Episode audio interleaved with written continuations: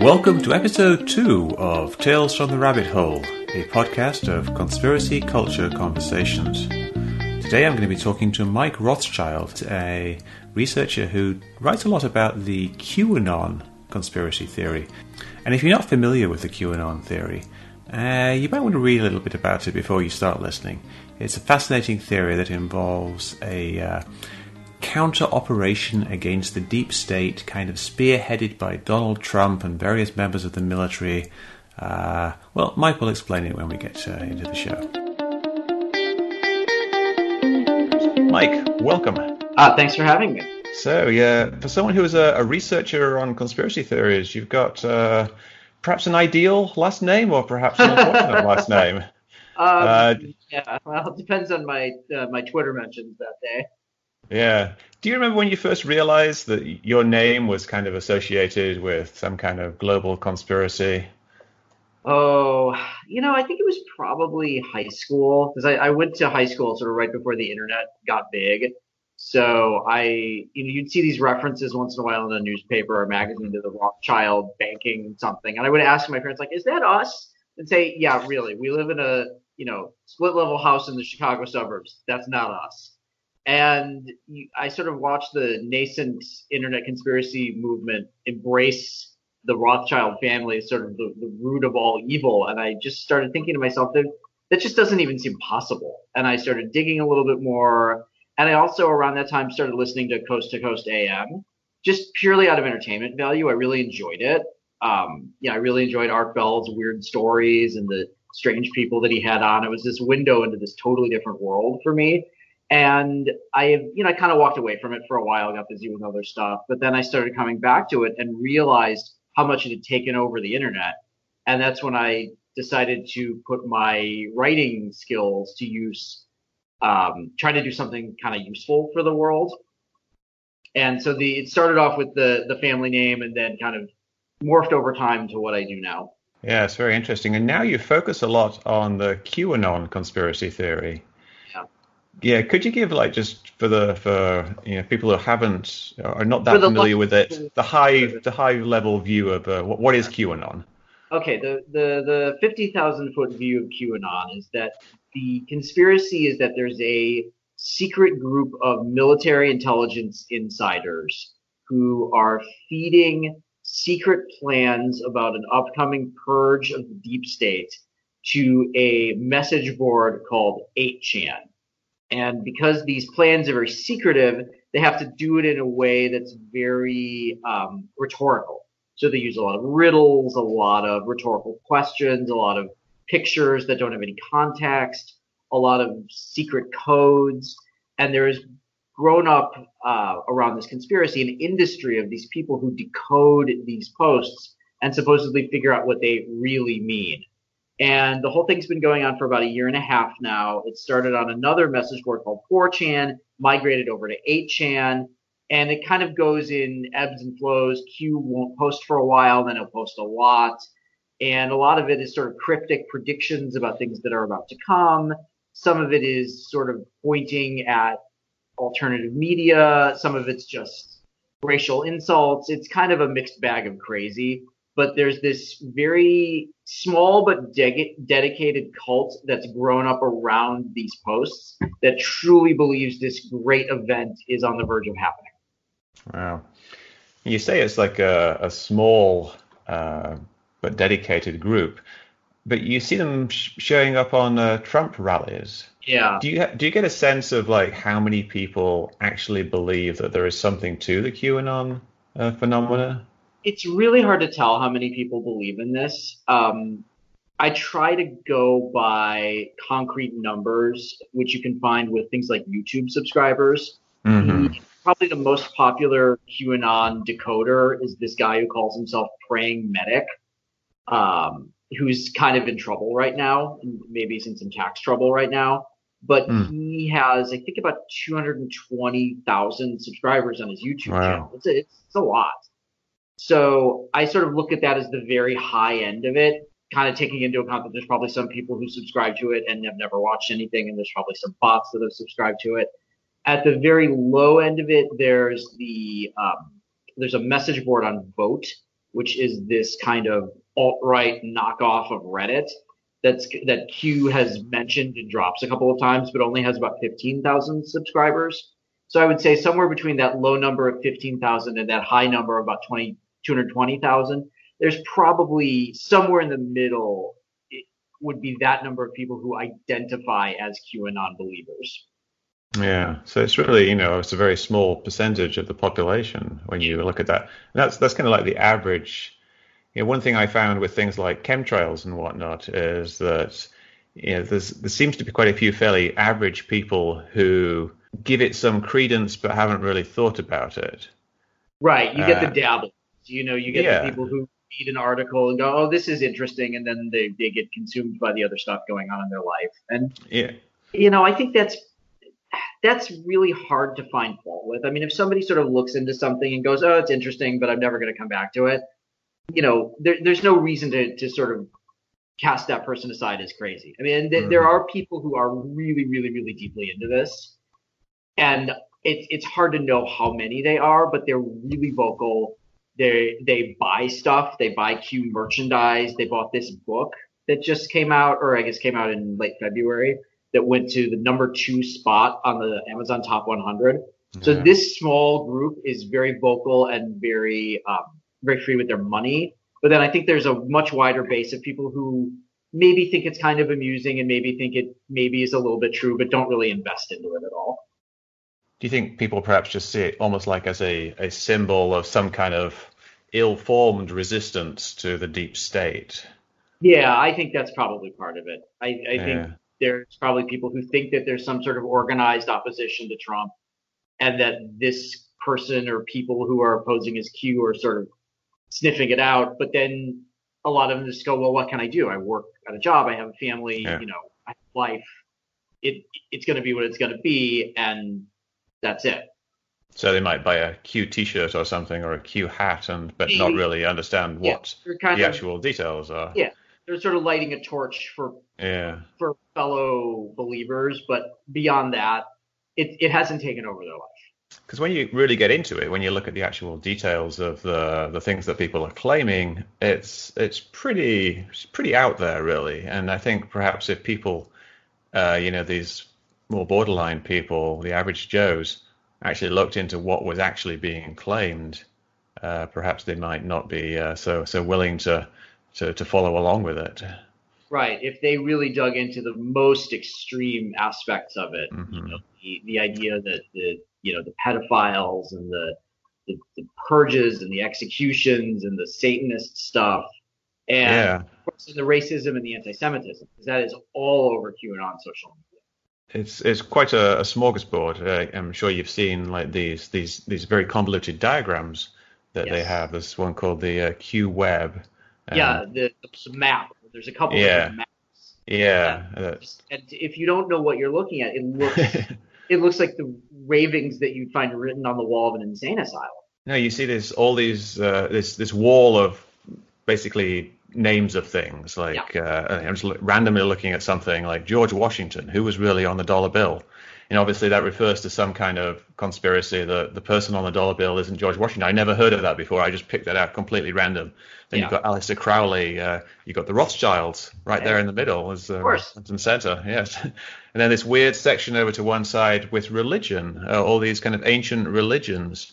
Have you looked into that very much? This kind of connection that they have to ancient religions as being the basis for this theory, or is that a there's a there's a weird um, evangelical strain in QAnon. There's a lot of um, you get a lot of references to God and a lot of references like Bible quotes and things like that. But then they're also looking at this as the final battle in this you know eons long struggle between good and evil.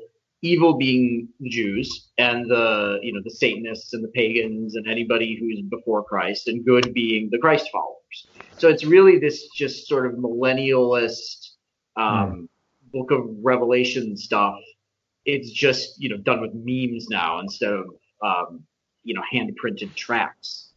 So do you think there is this kind of uh, a white nationalist uh, undercurrent to all of this? Yeah, there's definitely a lot of mixing of the the alt right and the white nationalist stuff. Mm. You know, they they kind of cast themselves as this colorblind patriot movement. But if you spend any time reading the stuff that these people write, you know that that's not true at all. Right.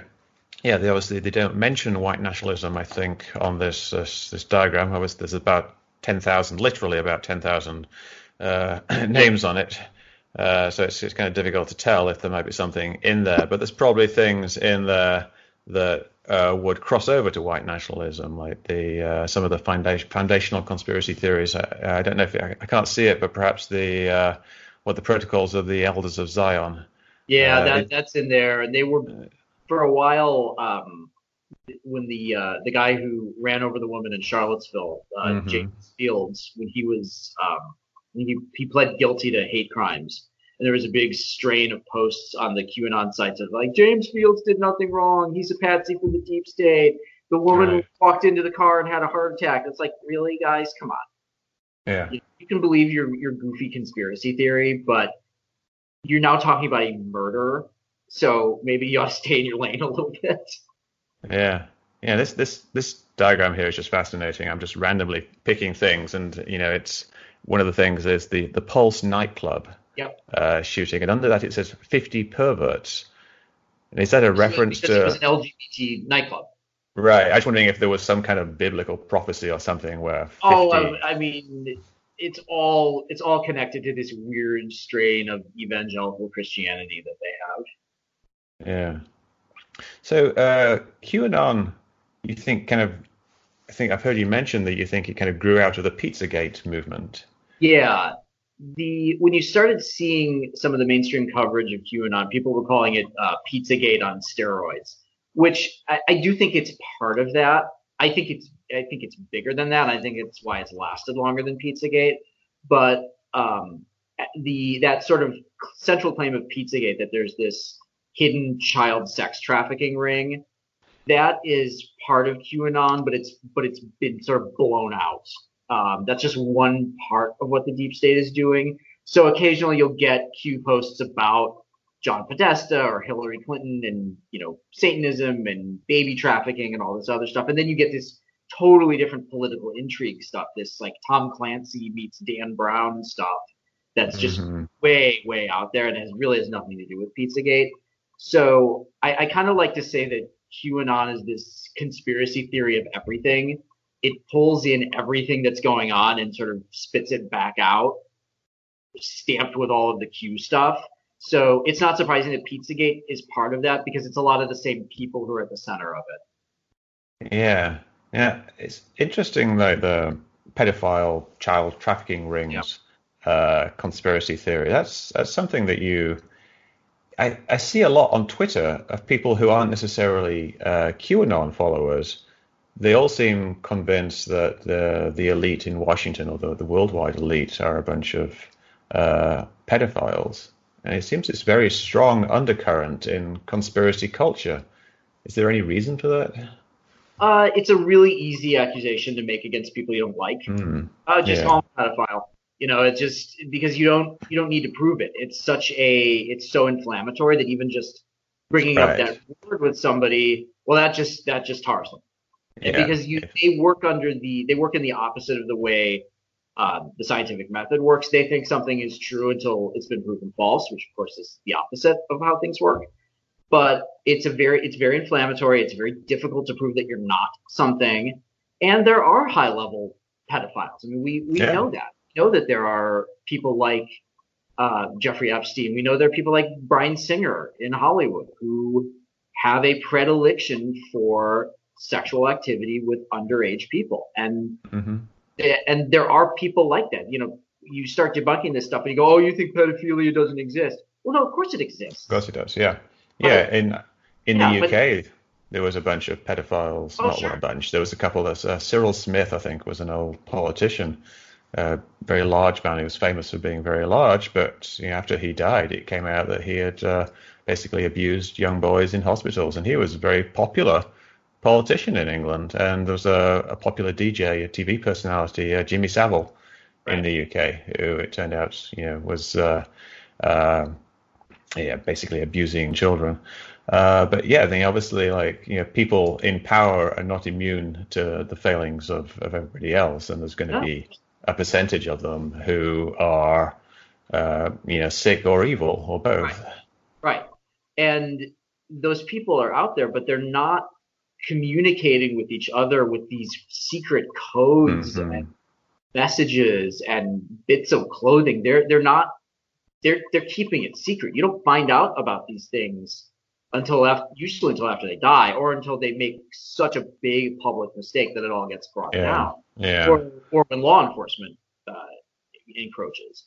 But they're yeah. not they're not sort of secretly high fiving each other. They're these things need to stay secret, and and you know QAnon is big into well their their symbolism will be their downfall. No, they they they don't use symbols. They just keep it secret. You don't know about it. yeah, that never made sense to me. Like how the Illuminati would leave clues everywhere. Right. Like, what was the the rationale for you know leaving some kind of clue where people could discover what you're actually doing? Is it was was there actually was there an explanation that people give for that? I I think the explanation that the conspiracy people want to believe is that they're flaunting it that right. they know how powerful they are, and so they leave their little coded messages everywhere to kind of reassure themselves how great they are and how important and how powerful and and thinking, oh, the suckers will never figure it out. Well, I mean, suckers are clearly figuring it out. So e- either either these symbols aren't real or they're really really badly thought out. So you have the, this really bizarre cognitive dissonance of these really really incredibly powerful, you know, crazy powerful people mm-hmm. who are also so inept that their conspiracies immediately get figured out, their symbols immediately get decoded. So, you know, it's, it's like a lot of the stuff that was tagged with Obama, where he's like this, he's this dictator, and yet he's also totally incompetent. Yeah. So how do you, I don't know how you manage to be both. Yeah, it's it's it's like a, a lot of conspiracies require a a vast amount of competence. Like if you think of the the 9/11 conspiracy theories, where they think there was some kind of controlled demolition of the twin towers, you know, things that are required to pull that off are just like astonishing. Right. And yet they apparently do things like announce that a building is going to collapse before it actually does, or they don't realize that there will be hundreds of tons of uh, of thermite left over right. in the dust, or yeah. that uh, people could like measure how quickly the buildings fell and figure it out. It's yeah. like they, you've got these incredible people who could rig a building so it you know it looked like it was a normal collapse uh, to most people, and yet they didn't realize that a few people with YouTube channels would be able to figure it out. It's, right. It's yeah. It's like you say. It's, it's dissonance. Uh, are they competent or are they inept? Right. And and what a lot of these conspiracy theorists don't realize when they're putting these plots together is people are generally really bad at keeping secrets. And if you had thousands of people involved in rigging the twin towers with explosives, in cooking up this story, in doing all of the things that would have needed to have been done for this to have been a controlled demolition, somebody would have talked about it in a bar the next day. You know, yeah. you, can't, you can't keep this a secret. Nobody can keep anything a secret. And that's where, you know, a lot of the chemtrail stuff happens, where, you know, if you, if every plane in the sky is spraying chemtrails, you know, you've got what, hundreds of thousands of pilots and ground crew and flight attendants and maintenance people, and, and they're all just staying silent about it. I, I don't think so. You yeah. know, people are not good at keeping things to themselves. Especially so, over a very long time. Like right. If you, yeah, if you exactly. 10, 20 years or so, right. like someone's right. going to talk. I think you can imagine uh, a conspiracy like, say, uh, JFK. If JFK was a conspiracy of three people instead of one person, then you could perhaps imagine how that would stay secret for a long time. Uh, but if, if there are conspiracies that require a much larger uh, cover up, right. the in the the uh, 9/11 uh, they had pretty much the entire FBI investigating 9/11 afterwards. Right. Like, right. yeah, they had FBI agents combing through the wreckage. They had the fire department was on site uh, for for like a year, uh, looking for bodies, and and you know they would have found any evidence that was there. Right. But so Right. you have to have thousands of people Right. for a thousands, conspiracy like that. thousands. You know, and it just it just gets absurd. Yeah, but QAnon though, uh, what what do they posit as being like the the group of people who are behind QAnon, uh, supposedly? Mhm. You know, like they say Donald Trump is involved and some Right. high-ranking members of the military, perhaps, and uh, Robert Mueller was supposedly on their side, or still Yeah. is. Uh, yeah, it's it's really quite confusing. The the mythology with QAnon of who is doing the posting is that there is a group of I think the number they've they've thrown out is between three and ten very high ranking military intelligence people. And that also Trump himself hosts on the QAnon board. And you can tell that something is a Trump post when it's signed Q plus. Huh. So Q is the is the military intelligence apparatus. Q plus is Donald Trump. So that that's the mythology. Um, now, what that doesn't take into account is that, first of all, nobody in military intelligence would ever do this. Now, I mean, you've had secrets leak out, you've had classified plans stolen. That stuff happens, but it would never be done this way. And beyond that, Donald Trump's computer illiterate. He doesn't he doesn't use email. He doesn't text. He doesn't surf the web. He doesn't the only thing he does online is tweet. And we've seen how badly he does that. So of course they they roll that into the conspiracy theory that the typos and the misspellings Right. are actually hidden messages. So there's a there's a special pleading for everything that happens that falsifies the conspiracy. So they think Trump is uh, an extremely competent genius, Yes. and that Super- he's doing all this stuff deliberately. Yes. Uh, And all uh, of the when he misspells a word, the, the Mhm. missing letters are a clue. Uh, or that when he capitalizes, you know, he capitalizes weird random nouns. right. and that those capital letters can be put together in certain ways involving anagrams or like numerology it, it- whatever whatever is necessary to make it understandable even if it's totally different every time. You know this tweet can be determined with numerology. This one it's it's a anagram. It's just whatever they want it to be. And that's what makes it sort of a perpetual motion machine. It, Mhm. it always finds some new way to sustain itself. So how do you debunk something like this? How do you try to address it and help people see that it's not what they think it is? Oh man, it's it's hard because a lot of people have really bought into this big time. Um, you know, it's uh, there are very religious and cult-like aspects to this, Mm. and people who think that it is going to save the world. And how do you argue with somebody who thinks that their thing that they discovered on the internet is going to save the world? You can't tell them it's not going to because then they're just going to dig in harder what I've tried to do is very thoroughly debunk a couple of the most often cited proofs for Q, what what they call um, sort of bits of information that are supposed to confirm that Q is real. They call them proofs. Mhm. So I've tried to debunk a couple of the really, really prominent Q proofs, as opposed to going sort of down the line one after another, these really half-baked things, because a lot of them it's just not worth your time.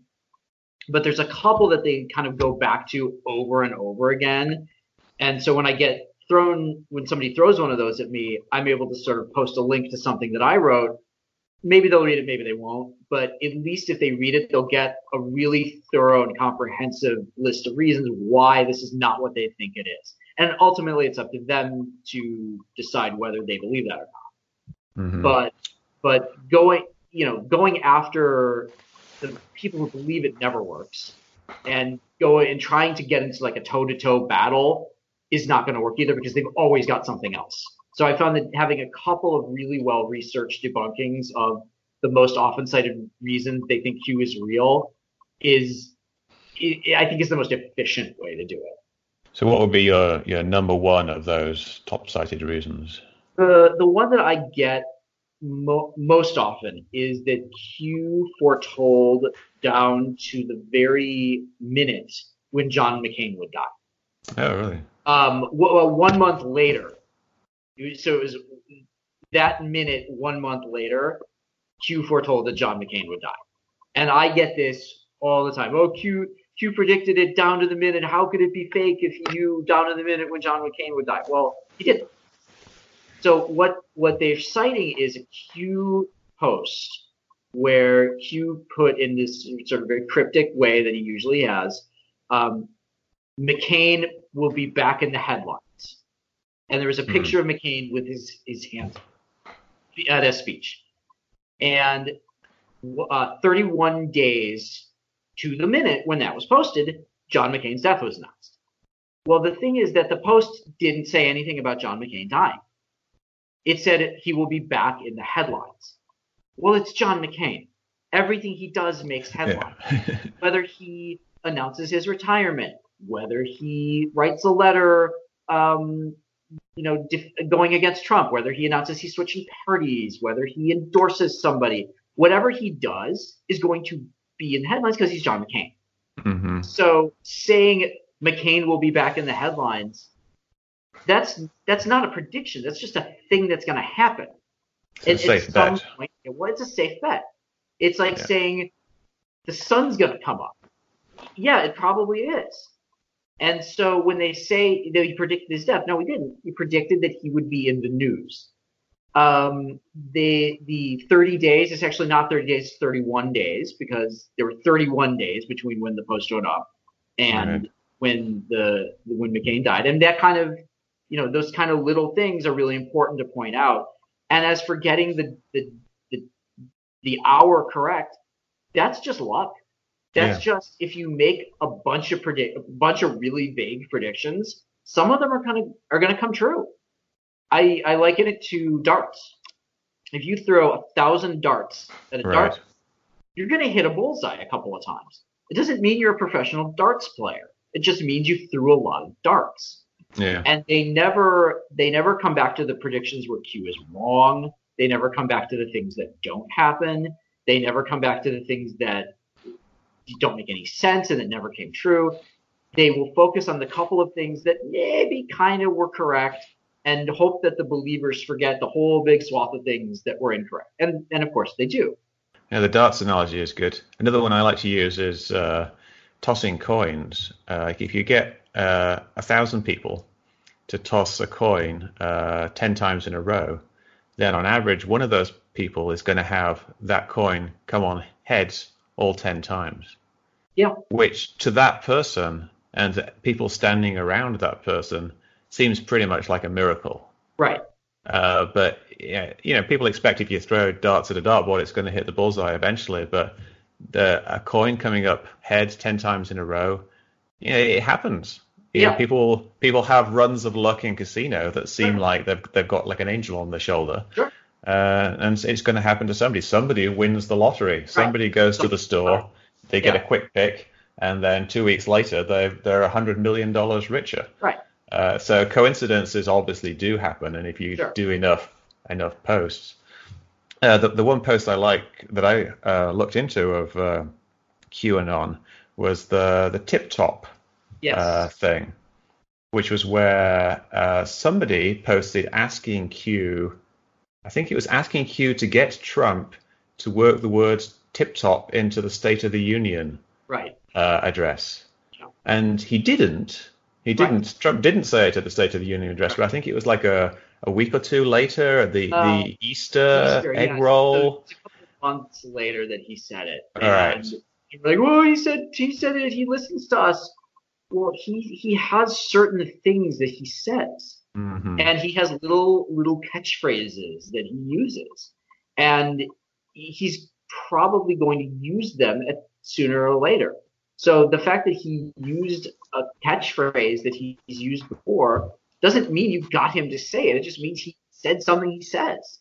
They um they they really they obsess over um the differences in timing between when Trump will tweet and when Q will post. So sometimes Q will post something and then, you know, 30 seconds later, Trump will tweet. And they're like, oh, they're less than a minute apart. It's mathematically impossible for this to be a coincidence. Well, first of all, that's not how math works. Second, if you Trump tweets a lot at certain times of the day, usually tweets a lot early in the morning. So if you Q posts a bunch of stuff early in the morning, chances are one of them is going to hit at the same time that a Trump tweet does. It's just it's just gaming out the odds by taking out some of the variables. Now, these that you know those that Trump tweet and that Q post usually aren't have nothing to do with each other. But people, there are Q believers who think that the Q poster is yeah. standing next to Trump in the Oval Office, and they're coordinating when they put this stuff up, and it's just ridiculous. Pressing the button at the same and time. They're pressing the button like the like they're turning the keys in the nuclear side. Yeah, yeah. I've looked at some of the I've looked at some of those proofs, uh, and I had a really hard time finding the connection between them. Right. Uh, other than that they were posted at approximately the same time. Right. Yeah, and, uh, I, and I say to people a lot, don't tell me that it happened. Tell me why it matters.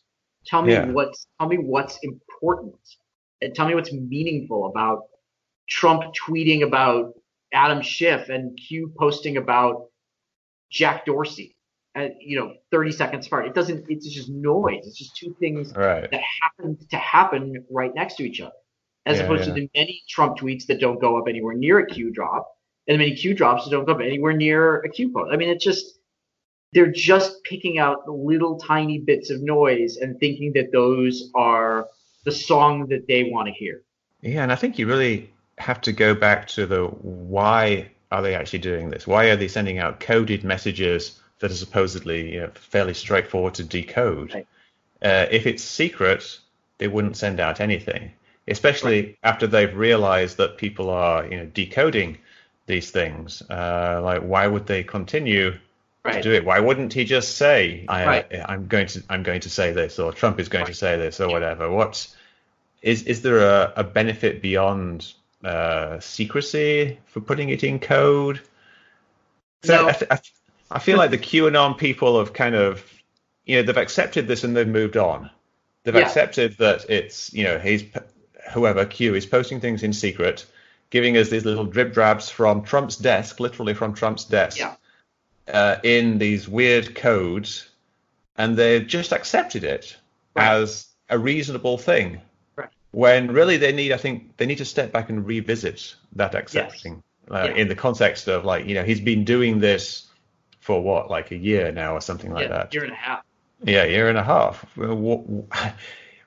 There really isn't, in my mind, a rationale for continuing to do it in secret like this. No. So it's I think that's that's one of the challenges for a, a debunker is that if it doesn't make any sense at all to you, you, know, you kind of got to ask them, you know, why do you think they're doing this? And do, do you do you talk to QAnon believers much? Once in a while, I'll exchange, um, you know, I'll exchange messages on Twitter with people, um, uh, and a lot of them is a lot of that is them just trying to get me over to their side, and a lot of it me saying, well, that that thing that you think is meaningful is not necessarily meaningful. Um, you know, they're they're, but they really believe it. They want to believe it, and it's very compelling. And I've I've written before about why, even after all of the things that Q has predicted have not come to pass, why do people uh-huh. still believe it?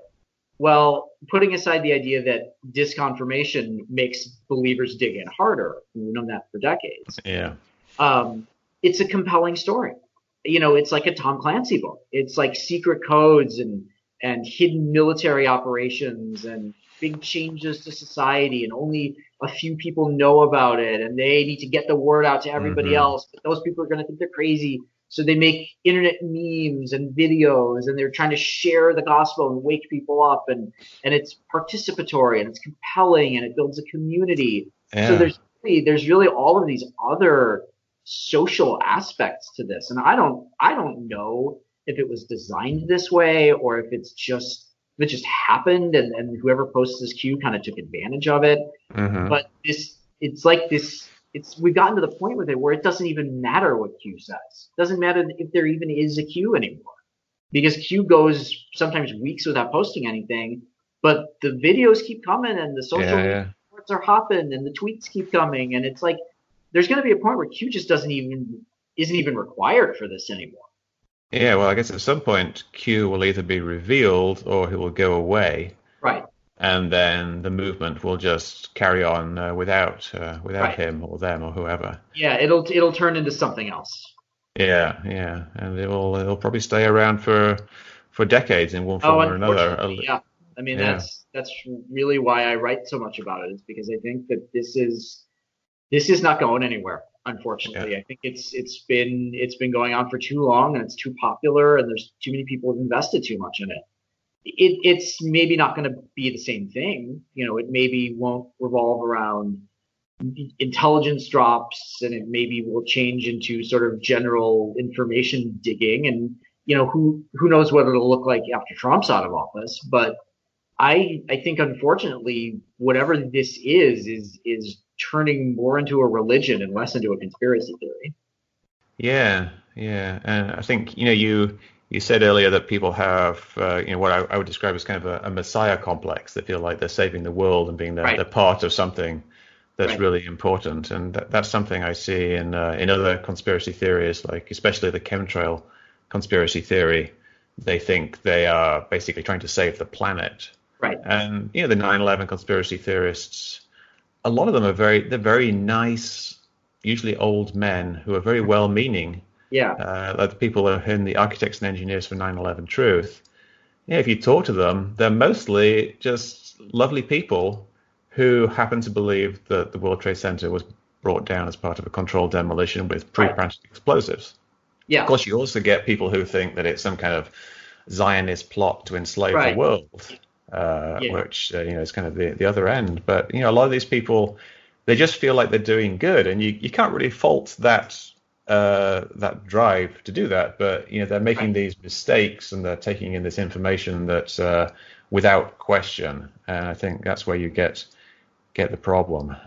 Yeah, you know, you're you're getting a lot of Q belief now in the baby boomer community. So you're getting yeah. a lot of, like you were saying, oh, you know, older people. Um, you know, a lot of people who maybe don't have communities around them anymore. Maybe they've retired from the job, or they're divorced, or their kids have moved out of the house they don't have a lot to do. They maybe don't have a big social circle. And maybe they're looking at their life going, it didn't turn out the way I wanted. And rather than examine their own choices or go out into the world and maybe meet some new people or take some risks, they they go online and they look for people who are going through the same thing that they're going through and are looking to blame the same people that they're looking to blame. You know, your if your career just didn't work out, or if you your house got foreclosed on, or you've got a opioid problem, or whatever, it's a lot easier to blame somebody else for that than to blame yourself for that. And that's that's just human nature. That's the way we are. And mm-hmm. ultimately, who these people end up blaming is the Clintons, the Obamas, the deep state, the Jewish banking complex, the media, Rothschilds. the Rothschilds, George Soros, this sort of stock villains from 40 years of conspiracy theories and they go, "Oh, there's somebody else who who thinks the way I do." Oh, they're talking about this Q thing. What's that? And they start looking. They start looking on YouTube, and of course, then YouTube starts feeding them all the videos, and they go, "Oh, that's interesting. Mm-hmm. I want to watch another one of these. Oh, that that guy looks like he knows what he's talking about. Oh, I didn't know that." Within not too much time, they've kind of radicalized themselves, and then yeah. they're buying the stuff and they're showing up at their rallies and they they've got their Twitter account with their you know their little gold stars for General Flynn and then they've become just part of this and it's they found this community of people who they think are trying to like you said save the world and trying to take down evil. I mean I, you can't really be too upset with somebody for wanting to stop evil. No. It just the way they do it is kind of ridiculous and then yeah. they end up away the people that they love because they get so obsessed with it. But at heart, they're trying to do what they think is good. It's interesting you said radicalization there because I was, I was reading recently that they think that most uh, jihadists, uh, like especially people like uh, suicide bombers, are not so much uh, radicalized in in you know extreme mosques type right. situations, but they're radicalized online by watching not necessarily YouTube, but whatever the uh, the channels are uh, that you know that that ISIS uh, gets out their propaganda. Yeah, and ISIS and, is really slick propaganda. They know what they're doing. Yeah, and obviously from a, a jihadist point of view, they think they're doing God's work. Right. Uh, I, I, don't know if you could describe it as being good if they're going to be blowing people up, sure. but you know they, they think they're doing like holy work uh, that is you know for the good of the world and for the good of humanity and for the for the glory of God. So you know in a sense you think of a jihadist as being an evil person, uh, but they're also from their perspective they're the ultimate good because you know they have this this strange sense of of morality which is very based around religion. Right. Uh, I wonder if you, you are you concerned that um, QAnon could develop into violence? I'm very concerned that QAnon could develop into violence. You know, you've already had um, you've had two murders committed so far by people who have mm. uh, subscribed to Q ideology. Um, the first was the guy in Seattle who murdered his brother with a sword because he thought he was a lizard person. Now, I don't, I don't think the Q had anything to do with that. I think this yeah. was just a guy who needed some pretty severe help and just for whatever reason never got it. But the second one was the the murder of the mob boss, the Gambino boss in New York a couple of months ago. And this was the guy who wrote Q sent me on his hand. Well, I think that's pretty obvious what happened here. And I, I don't know what I mean. Q doesn't really talk about the mob, and uh, you know nobody. Mm. The mob is really not even much of a going concern anymore. But you know, this guy thought Q wanted him to do this. And I think we're we're getting to a point where somebody is going to see all the failures of the Q predictions and see all of these horrible deep state pedophiles still running around, still doing their horrible mm. things. And somebody's going to say, I'm doing this myself. I'm going to pick up a gun and I'm going to do it myself. The Q Q message boards and Q social media is just absolutely awash with violence. Um, it's actually why their subreddit was taken down you know, just violent threats and violent fantasies. And you go online and you find QAnon people fantasizing about traitors being hanged, traitors being shot, you know, just horrible things done to people. And there is a real undercurrent of, of violence with this movement. The, the, the tweet that's pinned on my timeline is uh, some screenshots from Voat of somebody basically fantasizing about yeah. the day that the storm is unleashed and all the arrests happen, the chaos breaks out, and it's like these really loving operatic descriptions of shooting people and burying the bodies and like this this is weird and this is this is disturbing and and it has to be watched because I think yeah. Getting to a point where there is going to be a a mass casualty event driven entirely by this. Yeah, I think uh, I think it's to be easy to dismiss those fears because you think like, these are just crazy people who would do crazy things anyway. Like you think like uh, the guy who shot President Reagan uh, thought that he was doing it for Jodie Foster because he was a bit uh, a bit delusional. But I think you know I think you're right. There is this this driving force of of um, you know violent, almost violent revolutionary violence, and they they they think that they they need to uh, to take the next step, and someone you know, quite possibly could do it. Uh, you know, obviously there was the the PizzaGate thing earlier with the guy who went into the Comet Pizza and shot it up. Yeah. You know, the, something that reminds me of is the the Christchurch shooting uh, like last month, which you know, if, if you read some of the writings of this guy, it, it kind of he doesn't come across as being completely delusional. Uh, no. Well, I mean, he does, but like not. it, it, he's very well spoken. Right. Yeah. He's uh, not a complete moron. He's yeah. clearly he's a good writer, and I, I read it, and it's you know a lot of it was stuff I'd read before, but at the same time, it's I saw some very disturbing uh, parallels to to Q rhetoric, and it's funny because I um, I got a copy of the Q that Q book that came out right around the same time, and I was I read the manifesto and then I read the Q book. Uh, I don't recommend reading either, but um, there was some re- the prose is very similar. Mm. It's very similar style, very similar tone, um, very similar subjects, and you can you can see how these minds work, how they pick out these small relevant details and blow them up into these gigantic conspiracy theories. You know, the manifesto is much more white nationalist but you know, there there are links between the two. There are there are very very close similarities. QAnon has been described as a, a LARP, which is Yeah. live action role playing. Like it's just people kind of like you know acting out fantasies for fun. What what degree do you think there is that type of thing, and also just trolling, like people who don't really believe in the QAnon stuff, but they're just stirring stuff up? A lot of times when you write about QAnon, you'll get a lot of responses that rhetorically ask you all for a LARP, which is the the implication there is that the mainstream media wouldn't write about this if it wasn't real, if it wasn't getting close to the truth, which is not true because the mainstream media is going to write about things that are of interest to people. Um, you know, you don't ignore something just because it's unusual. But the the way that they sort of think of themselves as they think the media thinks they're a LARP, and the media doesn't. What Q Yeah. really is is it's much more of an alternate reality game where uh, clues are thrown out. and You're supposed to solve a puzzle. You know, online puzzles are really popular. People like to do that. People like to solve puzzles with people scattered around the world, and this is just a bigger puzzle. So that that all for a LARP thing is very kind of grievancy and and Q believers pretending that the media knows that it's real but pretends that it's not real. So it's it's very sort of it's very meta in a way.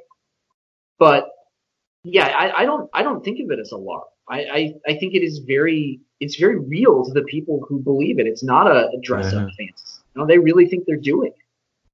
Yeah, the puzzle thing's an interesting thing. Yeah. It, was, it, reminded me of me and my wife does the crossword every day, Sure.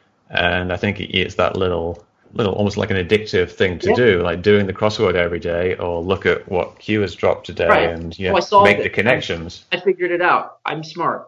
And and Yeah. you know, people like doing it. People like to be smart. Yeah. So, uh, like one of the more extreme QAnon things is this uh, adrenochrome thing. Is that part of? Q- Is that actually part of QAnon? That's part of QAnon. Yeah, that's um it, that really goes more into the Pizzagate stuff. Mm. Um, what that is supposedly is this um, like super mega high that you supposedly get by harvesting the adrenal glands of frightened children. It's where yeah, it, it's like pure satanic panic stuff. Where it actually comes from, there have been a couple of studies on basically synthetic adrenaline as a drug. And there was one really crank researcher who thought that it could be this kind of um, super LSD. It doesn't work that way. But even if it did, and it, and adrenochrome is not regulated. I mean, you can buy it online right now; it's not illegal. But even if it, even if that wasn't true, that whole idea of adrenochrome is like this this crazy high you harvest from adrenal glands that comes from Fear and Loathing in Las Vegas. oh, It's a thro- yeah, it's a throwaway line in that book. So the people who believe this have taken Huh. this just totally this just throwaway line from this crazy book, totally a work of fiction, and have extrapolated it out into this real thing. And that's that's really how a lot of this stuff works. They take a very very small, pretty pretty much irrelevant real thing and pretend that it is the biggest conspiracy theory in the world.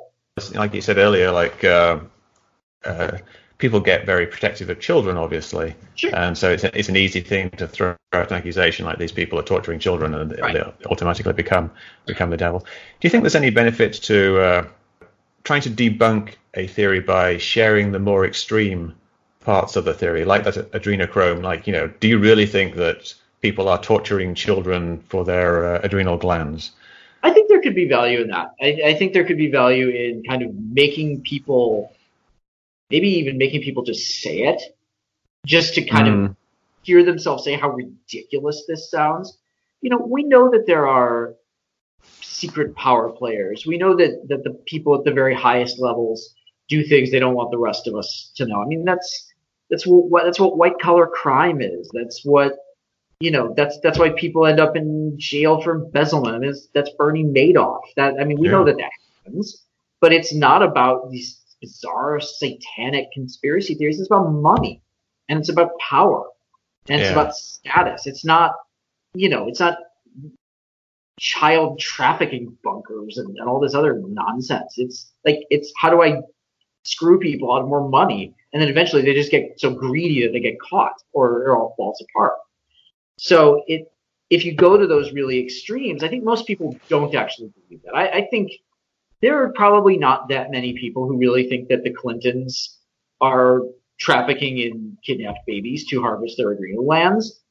I think there probably are a few people, but most people just just aren't willing to go there. But I think a lot of people are willing to look at the Clintons as this nexus of power, and then you get these Clinton body count lists, and you go, oh, well, it seems like a lot of people around the Clintons have, have died, and the Clintons have gotten away with a lot of stuff, and well, if they can get away with the email server, and they can get away with Whitewater, and and they still come out on top, well, maybe they could get away with this too. And then I think that's where debunking comes in and goes, no, they can't. They that that's too much.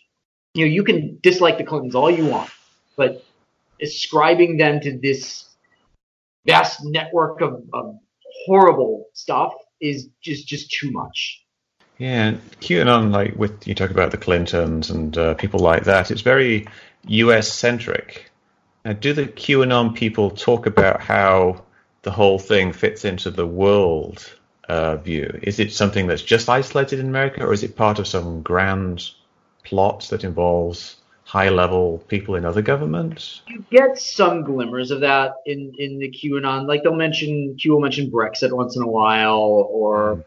Um, Merkel, or, or you know Theresa May. But it's it's QAnon is very much U.S. centric. I I can tell the traffic I get on pieces I write is almost almost entirely U.S. But you do get some from the UK, you do get some from Canada, you do get some from Western Europe. You, you you started to see some people around the world put up Q signs or wearing Q merchandise. So it's not it's not completely a U.S. phenomenon, but it is more it's mostly a US phenomenon. You know, it's not like with the 9/11 truth movement where that really took off in Western Europe and yeah. particularly took off in France. Um, that that hasn't happened with QAnon. It is mostly US. I wonder if the foreign uh, versions of it are somewhat of a corruption of it. Because I think of the uh, the yellow jacket, or the yellow vest movement in France, which has spread to some other countries, and I see people in this country, in the US, like talking about yellow vest, and they all seem to be much more extreme than the yellow vesters in, in France. They, they yeah. it's almost like it's the conspiracy people people right. like QAnon types who have latched onto Yellow Vest because they yeah. see it as being a step towards revolution. Right. They see it as anti-authority, um, you know, anti-establishment, anti-Jewish power and money. It's, you know, it almost always comes back to that.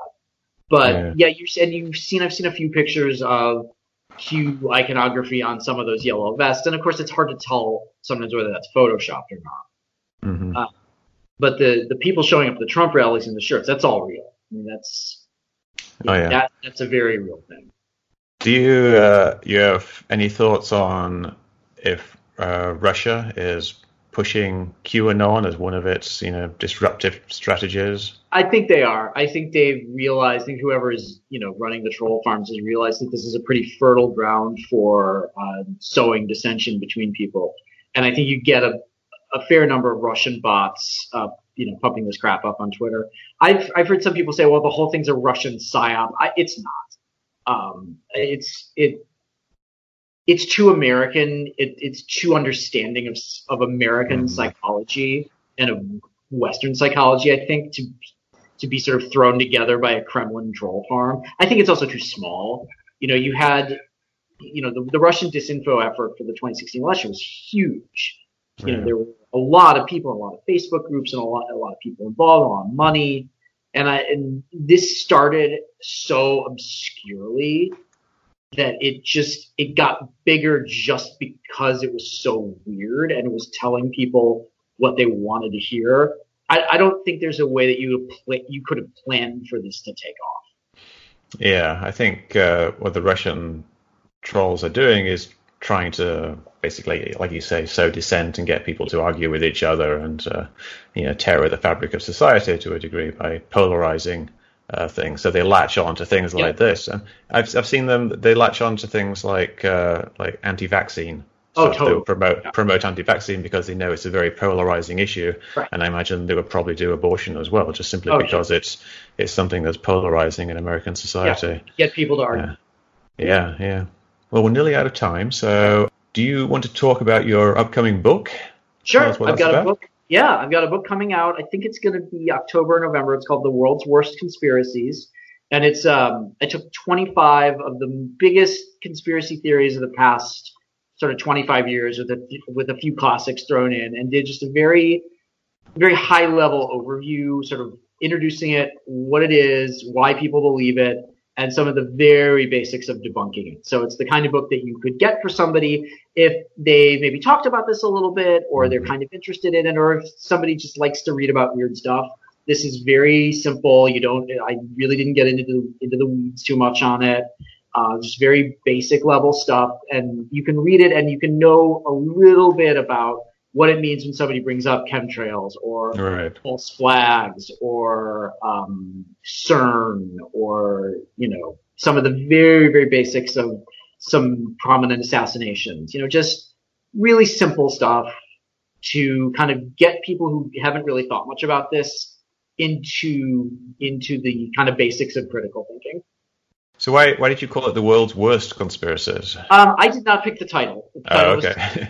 Was, um, I, I, do think though that these are conspiracies that have kind of wormed their way into mm-hmm. uh, culture, and they are inherently bad for for critical thinking. I think right.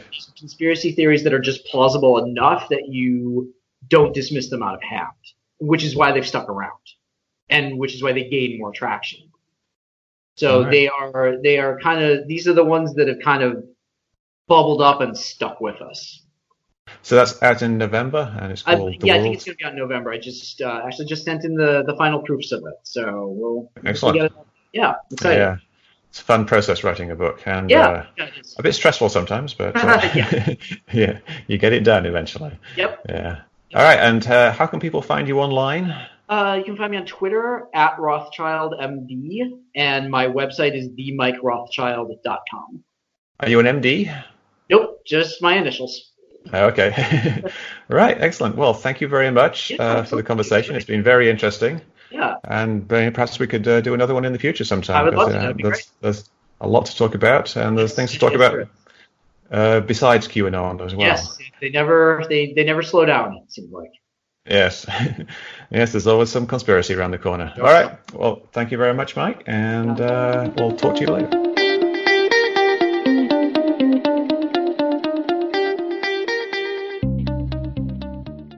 You've just listened to episode 2 of Tales from the Rabbit Hole. If you like what you listened to, why not subscribe to us on iTunes or wherever you get your podcasts, or you can follow us on tftrh.com. This is Mick West with Tales from the Rabbit Hole.